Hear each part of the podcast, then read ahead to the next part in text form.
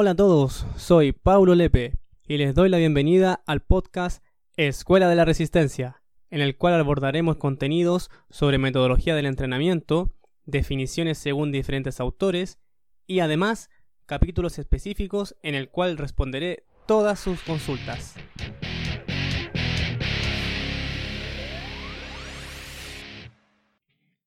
Hola a todos nuestros oyentes. Hoy vamos a cerrar nuestro ciclo de planificación deportiva con el contenido que nos faltaba, que era el de macrociclo.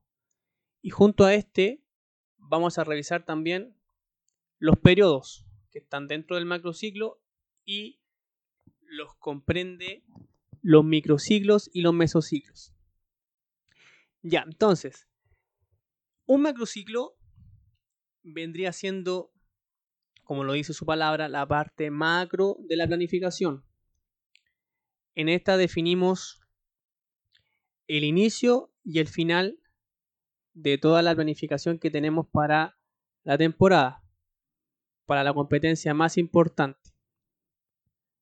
Ya, o una de las competencias más importantes, porque dentro también pueden haber eh, competencias de tipo A, como les digo yo.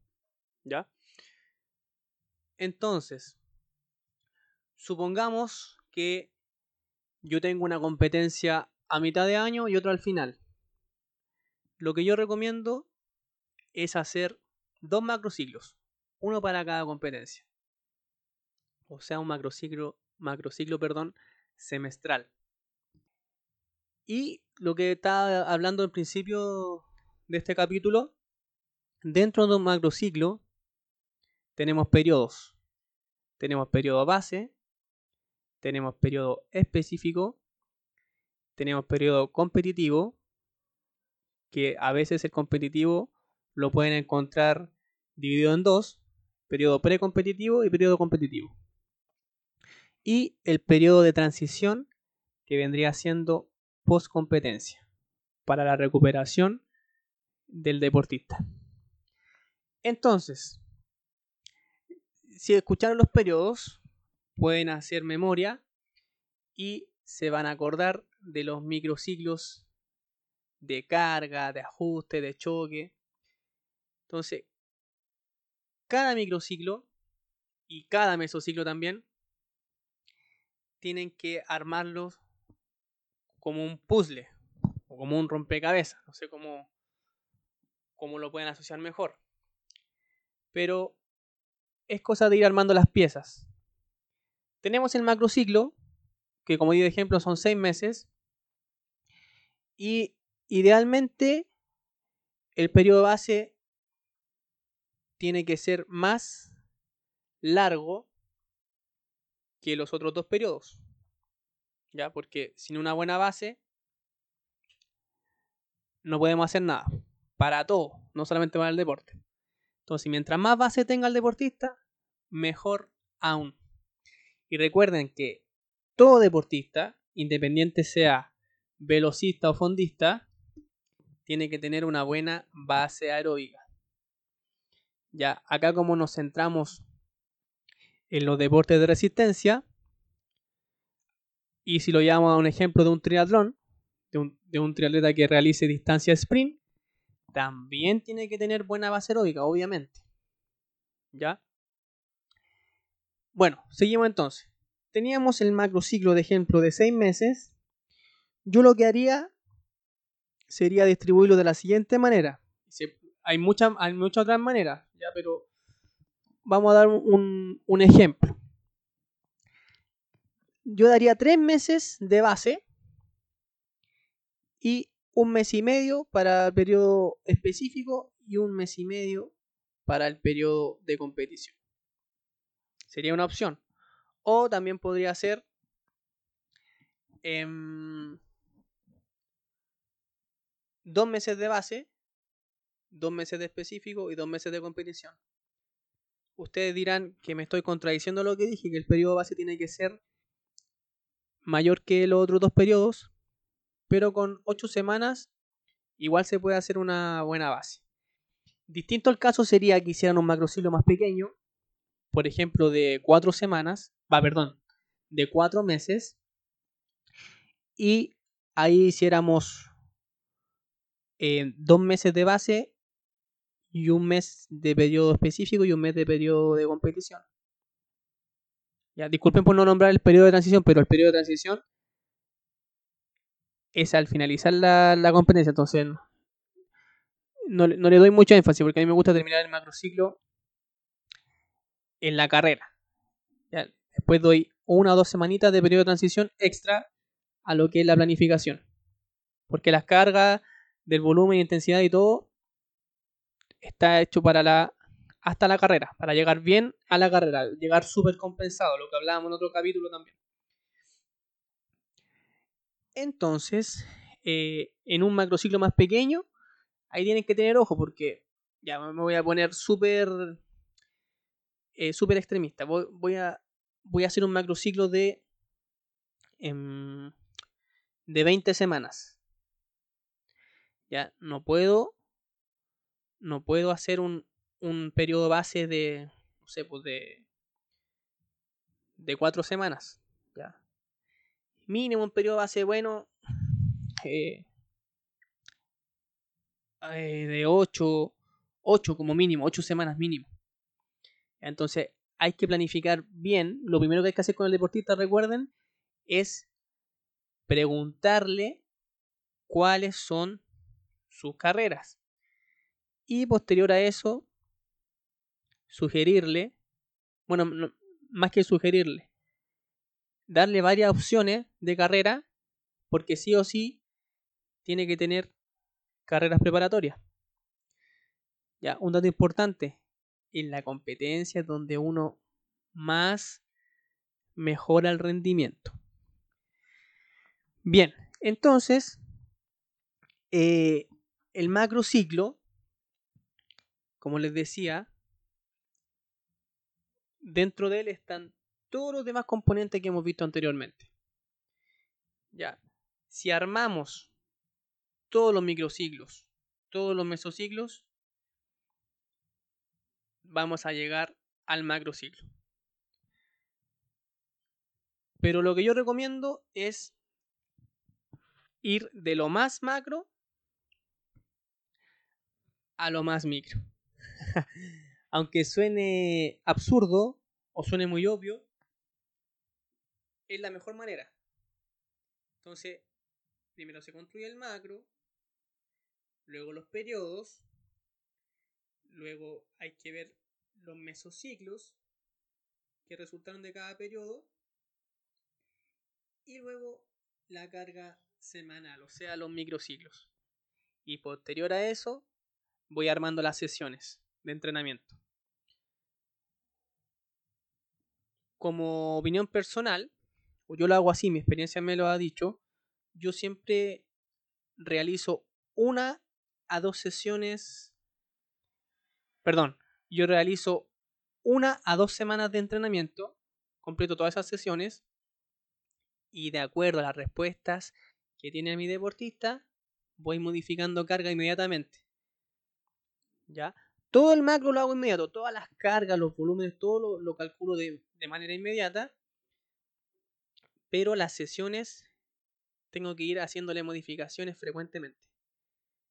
Lo aconsejable es realizar sea, como consejo yo les podría decir, realicen una semana, un microciclo completo, y luego de ese microciclo, obviamente tienen que tener el feedback diario con su deportista, pero luego de ese microciclo, vean, fue mucha carga, fue poco, mi deportista tuvo adaptación, lo sobrecargué, etcétera, etcétera. Entonces, lo ideal es ir planificando cada microciclo. ¿Ya? Uno puede tener una, planificación hermosa, completa, todo el macrociclo planificado, todas las sesiones planificadas, pero va a ser una pérdida de tiempo porque sí o sí hay que hacer modificaciones. Ya no estamos entrenando a un androide o a un robot. Estamos entrenando a una persona. Pueden aparecer muchos factores, ¿ya? Como ahora, por ejemplo, ahora la mayoría, la gran mayoría, porque pocos tienen piscina de 25 metros en su domicilio, pero la gran mayoría se quedó sin nadar. ¿Qué puedo hacer para eso? Nada. no, hay, no hay un reemplazo en la natación. Nada que reemplace el agua. Eh, si tienen piscina pequeña, igual pueden nadar amarrado, pero no es lo mismo. Pueden mantener la sensibilidad del agua, etc. Pero esos metros no se deben agregar, o ese volumen de trabajo no se deben agregar a las otras dos disciplinas. ¿Ya? Puede ser que a una le pueda, le pueda aumentar el volumen para compensar lo que nos está nadando, pero hay que tener ojo con la densidad de la carga. Ya no puedo, no sé, pues si el deportista eh, hacía tres sesiones en umbral a la semana, que es posible porque le da el tiempo de pausa necesario, yo no le puedo meter a la semana después siete sesiones umbral o una alta intensidad. Porque de, de poder hacerlo, el deportista lo va a hacer. Pero prontamente le van a aparecer lesiones por sobrecarga en el entrenamiento. Porque no tuvo el tiempo de recuperación óptimo para realizar otra sesión de alta intensidad. ¿Ya? Entonces, eh, hay que tener mucho ojo con eso. No volverse loco con los volúmenes, pero ir modificando. ¿Ya? Si el deportista ya llegué al, tope o, o, ya me está costando mucho subirle el consumo máximo de oxígeno, por ejemplo, tengo que empezar a jugar con su umbral de lactato y correr la curva más hacia la derecha, hablando de, la, gráfica. Aumentar su umbral de lactato. No saco nada con tener un deportista con con un valor de 92 en su VO2 y su umbral de lactato es, no sé, vale, eh, hablemos de FTP para poner un ejemplo, su FTP estaría en, voy a ser súper exagerado, en 150, súper bajo, 150 vatios y su VO2 está muy por encima. Pero él al pasar ese umbral, e, ese valor, esos 150 vatios, si, si, los pasa a 180, ya su, su fatiga muscular no va a tardar en llegar. Entonces me tengo que centrar en el entrenamiento para mejorar su umbral. ¿Ya? Entonces, por eso, nuevamente lo repito, planifiquen de manera semanal. Es lo mejor que pueden hacer. Hay algunos entrenadores que planifican de manera diaria. Pero igual es una locura porque si uno tiene muchos deportistas, no alcanzaría a planificar todo. ¿Ya? Si, a todos los deportistas le, cambia la planificación diariamente, sería una locura. Igual, tampoco confúndanse que el deportista puede decir eh, entrenador o profesor, el entrenamiento estuvo muy duro bien, si así era el entrenamiento, tampoco pueden eh, tenerlo siempre en su zona de confort. ¿ya? Entonces ustedes por eso tienen que regular por la percepción de él, por la frecuencia, por los vatios, por todos los factores que tengan, ¿ya? y relacionarlos según la sesión. ¿Ya? Porque si una sesión dura y el deportista me dice que estuvo duro, está bien, pues no, no le voy a decir, ah, chuta, eh, tengo que cambiarte el entrenamiento y hacer todo lo más suave. Nada que ver. Pero si era un entrenamiento, eh, por ejemplo, 10 kilómetros en zona regenerativa, y el deportista lo hizo en zona regenerativa, pero le apareció fatiga muscular, ¿qué podríamos qué podría estar pasando ahí? Muchas cosas. Deshidratación, falta de condición física, falta fortalecer la musculatura implicada en ese ejercicio que hizo. Entonces ahí uno va diciendo, ah, ya. Entonces, no sé, por dar un ejemplo, corrió 10 kilómetros, corrió 10 kilómetros en esa zona y se fatigó el, el cuádriceps, por decir algo. Entonces ya vamos a tener que meter una preparación física específica para el sector de carrera. Ya porque por, porque no sé, la natación él no se fatiga cuando le doy trabajo largo tiene una muy buena musculatura en el tren superior, sobre todo en los deltoides. Entonces, ya vamos a quitarle un poquito de, de la carga en el tren superior y vamos a aplicar más carga al tren inferior, que es donde está faltando. Entonces, eh, hacer un equilibrio en toda la musculatura del cuerpo. Igualmente el balance muscular, porque puede ser que una pierna se le fatigue y la otra no. Entonces hay que ir viendo cada detalle. ¿Ya? Eh, eso, mis queridos oyentes. Espero estén muy bien. Sigan en casa, los que pueden. Ya, sigan entrenando, no paren. Pronto vamos a salir de esto. Volverán las competencias y a disfrutar de la disciplina o deporte que cada uno practique. Les mando un fuerte abrazo y me despido. Nos vemos en otro capítulo.